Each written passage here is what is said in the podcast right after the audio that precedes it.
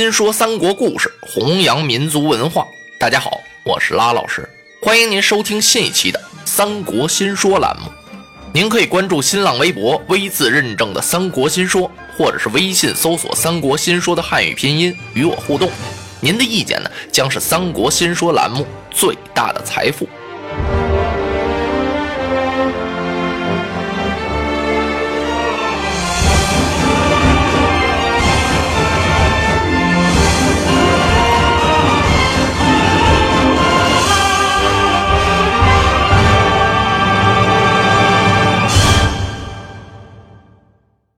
小霸王孙策有周瑜相辅，是称霸江东，威名远震，举家也团圆了。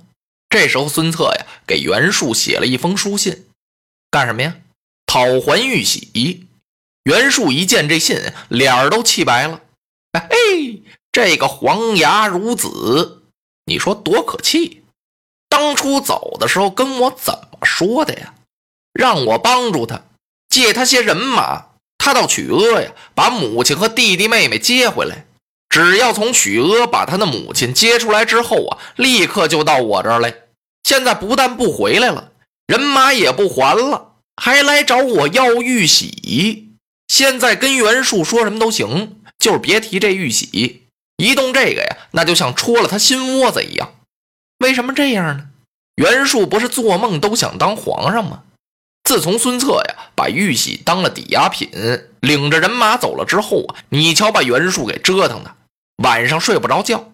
他这坐着、站着、躺着、卧着都不合适。把人全打发出去之后啊，门关上，窗户挡上，玉玺拿过来往桌子上一放，坐到屋里装皇上，就好像有许多的文武大臣向他三拜九叩一样。每天晚上啊，得折腾到半夜。现在呢，人家孙策向他要玉玺来了，你琢磨他能舍得吗？他立刻把手下的杨大将张勋、纪灵、雷布、陈兰都找来了，跟这些人商量，说现在孙策找我来要玉玺，这个小子可把我给气了。他黄牙嘴子未退，乳毛未干，办事就这么没信用。当初从我这儿走，哭着喊着跟我借人马接他的母亲。现在把母亲也接出来了，人马也不还给我了，而且还来向我要玉玺。他这么小小的年纪，就这样忘恩负义，长大成人之后哪还了得呀？趁着小儿羽毛未丰，老夫先将他除了算了。马上点齐人马，兵发江东。且慢，旁边站起一人来，此人姓韩，单字明印。啊，主公，这人马您发不得呀。为什么呀？您听学生我说一说。孙策把人马给扣留了，不还给您玉玺，还想要回去，这是他的不对。可是现在孙策的势力很大呀，主公您千万不能舍近求远，舍本求末呀。袁术没明白，我怎么见得是舍近求远呢？您想啊，江东离这儿多远呢？您率领人马到那儿去。您想没想到，在路途上还有好几块绊脚石呢？这条路啊不大好走。所谓绊脚石是什么呀？就是徐州的吕布、吕奉先。再说了，现在孙策呀有周瑜相辅，他收了好多谋士和武将，江东的严白虎都叫孙策给打跑了。现在小霸王孙策呀是锋芒初露，正午当时，孔子的不得了啊！您这会儿时候去打他，打不了啊！就算打得了，也得伤兵损将啊！莫不如啊，您先别动孙策，不理他。他不是来要玉玺吗？只当没这么回事儿。您连回信都不给他写，先迷糊他一下。咱们这时候啊，腾出手来，把徐州拿过来。哦，袁术一听啊，说的有理。那徐州吕布就那么好打吗？主公莫急呀，您不能先打吕布，得先取小沛刘玄德。您啊，还是得给吕布点好处。上次您写了个空头信，给吕布写封信呀，让他帮着咱们抓住玄德，给他多少礼品。结果什么您也没给人家，惹得吕布很不高兴。这次啊，别空口说白话了，您把东西先给吕布送去，他把前番那个气儿都消了呀。只要见到您的东西，咱们求吕布是按兵不动，咱踏踏实实的把小沛拿过来，杀了刘备之后，回过头来再屠吕布。徐州不就是您的地方了吗？然后啊，您太太平平的兵发江东，一点遮挡都没有。哎呀呀，先生啊，这个主意可太好了！袁术当时就答应了，亲笔写封书信。啊，那谁去呢？我去，您得给点东西啊！那是自然，二十万斛军粮。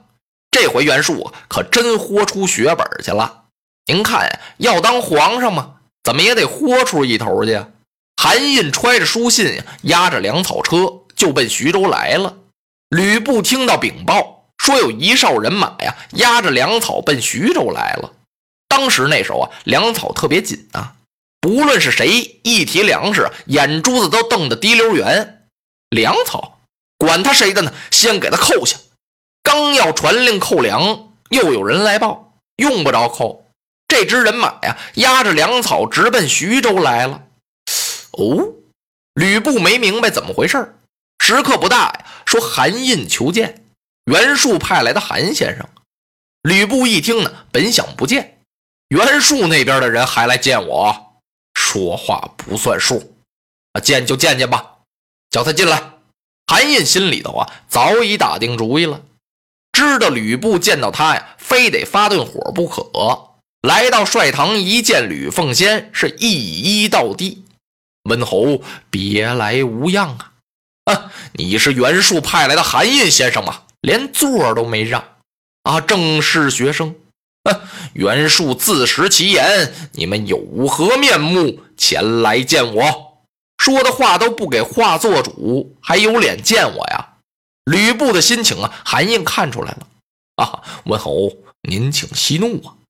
前者我家主公写书信曰：“温侯在须臾与我们一起灭刘备。”不巧的是，刘备走脱了，所以我家主公这礼物啊就没送来，惹得温侯您生气了。今儿个派学生我呀，把粮食给您送来。说着话呀，把书信递上去。吕布拆书一看，哗啦一下子气火全消了。这么多的粮食，谁不眼红啊？袁术在信里啊写的很明白，他让吕布在徐州按兵不动，他好去取小沛的刘玄德。吕布点了点头：“安先生，你回去可以告诉你家主公袁术，我奉先是按书而行。”韩印当即离开徐州，回去给袁术送信儿去了。袁术一听啊，立刻派大将纪灵为主帅，雷部陈兰为副帅，统兵五万，是兵发小沛。这人马呀，浩浩荡荡就奔小沛来了。探视马飞报到小沛刘玄德的跟前，玄德这么一听，什么？纪灵又来了？他赶快把众将找来商议。咱们这小沛这点人马呀，怎么能抵挡得了人家几万大兵呢？小沛不过弹丸之地，现在玄德手下呀，兵不过五千，将不过关张啊！大伙儿这么一听，嗯。是困难，张飞不在乎啊！大哥，你休得担忧，给小弟我五百人马杀出城去，我要大破纪灵！哎哎哎，坐下吧，坐下吧。玄德一听，那哪行啊？人家多少万，你领着五百人马去打，我放心吗？再说能打得了吗？那难道说我们就束手被擒？莫要惊慌，现在只有去求吕布前来助战呀，小沛才能保住啊！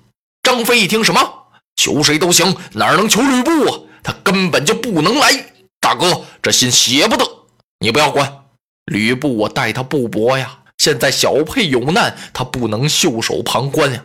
说到这儿啊，玄德写封信交给孙乾，让孙乾亲自到徐州去见吕奉先。吕布这么一听，刘备打发孙乾来了，他暗自好笑。他知道袁术已经派兵是兵发小沛了。小沛火急，所以刘备才派人到这儿来。他赶忙把孙乾先生请进来，然后拆书这么一看，刘备这信写的很客气，大意就是，小沛危在旦夕，非将军不能救。刘备这信写的倒是挺客气，孙乾说话可挺直，半点客气都没有。他当即呀就给吕布陈述了城破利害。你别看你收了袁术的粮了，那不是粮食，是一根套索，已经套住了将军你。如果小沛丢了呀，我家主公刘玄德有个一差二错，你徐州根本保不住。袁术翻过脸来就得打你，你一天能吃得了二十万斛吗？那粮食就等于给人家看着一样。他这不是打我家主公刘玄德呢，而是打你吕布吕奉先。等小沛一丢啊，你徐州也就难保了。我还告诉你吕将军，我家主公啊，并不怕这个纪灵。我跟我主公到须臾啊，跟纪灵打过几仗，他没什么惊人本事。我们并不是说打不了了才来求你，我们呀，这是提醒将军，请你留神。你看这玩意儿，派出去个说客。不是那么容易啊！明明是来求人家，还不能让人家看出来，拐着弯抹着角，你还得给我们去帮忙。但是我们呢，还不是来求你。吕布一听孙乾说的这些话非常有道理，感情他呀也想到这一点了。啊，孙先生，你先请回吧，我奉先自有主张。那好了，孙乾回到了小沛，告诉玄德公吕布是怎么说的。他们俩人的话还没说完，探马来报，纪灵人马已到小沛。刘备赶快领关张和孙乾、糜竺等登上城楼。这么一看，刘备有点傻了。为什么呀？好家伙，纪灵带这么多人马呀！那昼猎旌旗是遍印山川，夜射火把照明天地，哪哪都是袁术的兵，怎么跟人家打呀？连关张两个人呀，也止不住是暗吸一口冷气。这也得出去呀！你在城里头等着，这不行。人家要把小沛一包围呀，就这小沛跟豆大似的那么个地方就完了。恐怕纪灵领人马从这儿一过，就把小沛给踏平喽。怎么也得出去练个队呀！现在小沛城内一共四千八百多人，留下一千八看城，把糜竺留在家里。自己带着关张和孙乾先生啊，领着三千人，硬着头皮杀出了城外，扎下了一个营寨。哎呦，这三千人和人纪灵这么一比呀，就好像俩人下象棋一样。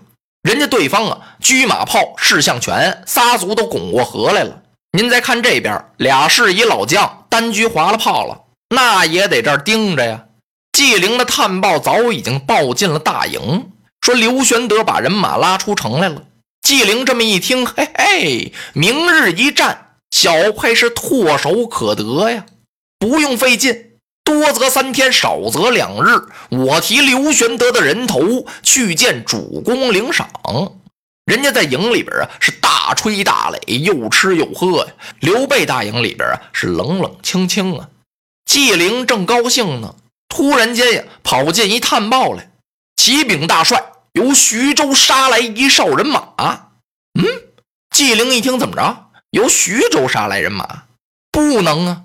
带我去看这酒啊！当时就喝不下去了。纪灵来到大营外边啊，登到高处这么一瞅，哎呦，是吕布的旗号。他赶忙啊回到中军帐，把陈兰叫过来啊，快去，你到吕布那儿问问，这人什么人性啊？我们主公把二十万斛粮食给他送去了。他也回了信儿了，说是按兵不动。怎么来了？那我这小沛不就打不了了吗？谁能打得了吕布啊？陈兰一看，您别着急呀，我去看看怎么回事。陈兰飞马跑到吕布的大营，见面一问，说是我主公不是给您写信了吗？您怎么把人马领来了？那我们这小沛还怎么打呀？吕布一听啊，陈将军。我奉先不过是领着人马出得徐州来走一走。陈兰一听，您别气我了，哪儿走不了啊？干嘛单往这儿来呀？这不是给我们下阵务吗？这不打人，他吓人呢。我们这儿还没动手呢，旁边趴只老虎，你这受得了吗？吕布把陈兰打发走了，回去告诉你家主帅纪灵，不必担忧。陈兰只好告辞了。吕布这迷魂阵呢，把陈宫给闹糊涂了。我说将军，你这到底算是何意呀？啊，先生不必多问，我有一计，使两家都不会埋怨我。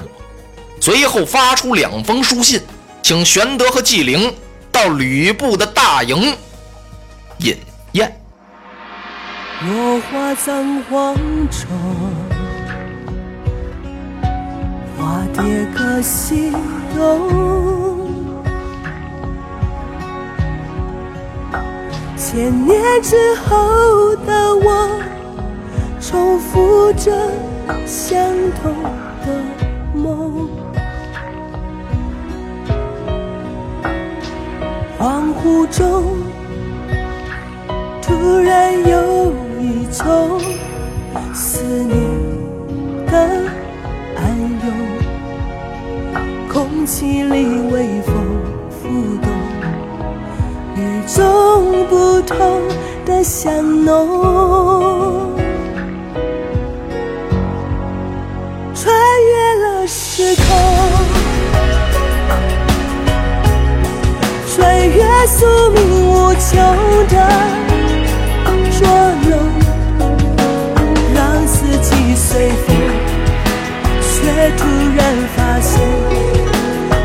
那条线一直在你手中。穿越了时空，穿越千生残留的疼痛。隔世的相拥，唤起我心中沉睡多年